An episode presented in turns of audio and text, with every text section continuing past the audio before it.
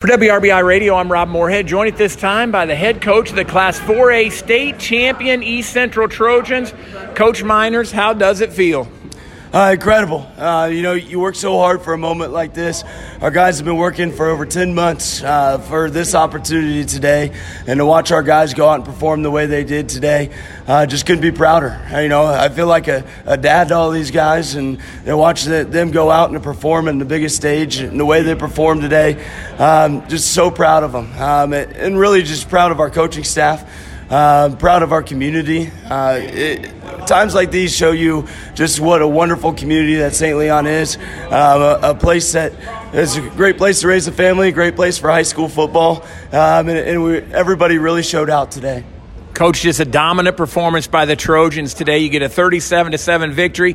It was obvious the game plan was keep the ball on the ground early. You pounded them on the first three offensive possessions. Had to be pleased with what the offense looked like. Uh, very pleased. We challenged our offensive line uh, early in the week that, you know, this is what we're thinking. This is our game plan. Uh, we think that these plays are going to be successful for us, and they, they went out and, you know, executed a game plan. Uh, we talked about that this is still going to be a high school football game, and all they have to do is go out and perform and play really hard, and uh, they, you know, they were able to do that. Um, we felt like that we wanted to attack them on the ground early, uh, try to establish, you know, um, the offensive line and defensive line on both sides of the ball.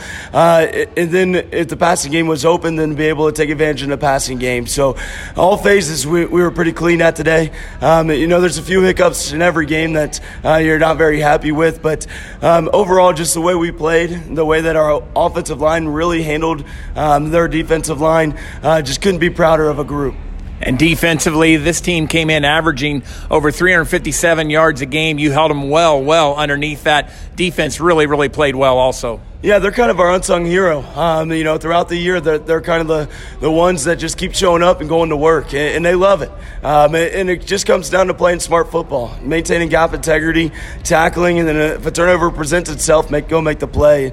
And we did that again today. Um, and the game of football comes down to just some basic fundamentals, um, and we were able to play very fundamentally sound today. The defense, you know, there's a couple times where their backs were put up against the wall, uh, and they kept rallying through time after time.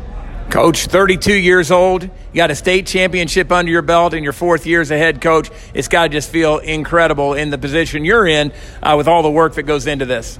Uh, it does, it does, but it's not just me. You know, I have a very veteran coaching staff around me. I'm still one of the youngest guys on staff.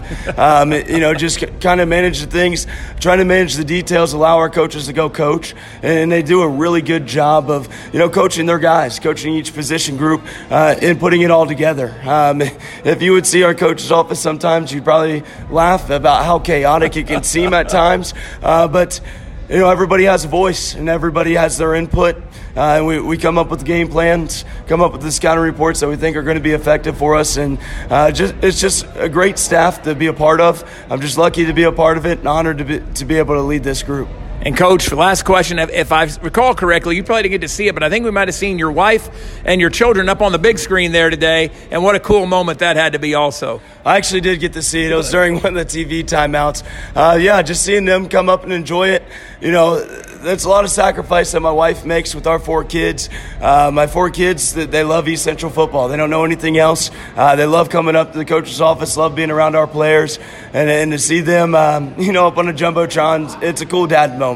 Very good. Well, Jake, for everyone at WRBI, I want to thank you again for all you've done uh, for us and our broadcast, always given uh, generously of your time, and we can't be more happy for you. Congratulations, Class 4A state champions, Jake Miners. Great job. Thank you. I appreciate everything you guys do. Thank you, Coach. For WRBI, this is Rob Moorhead from Lucas Oil Stadium in the post game interview with Coach Jake Miners of the East Central Trojans.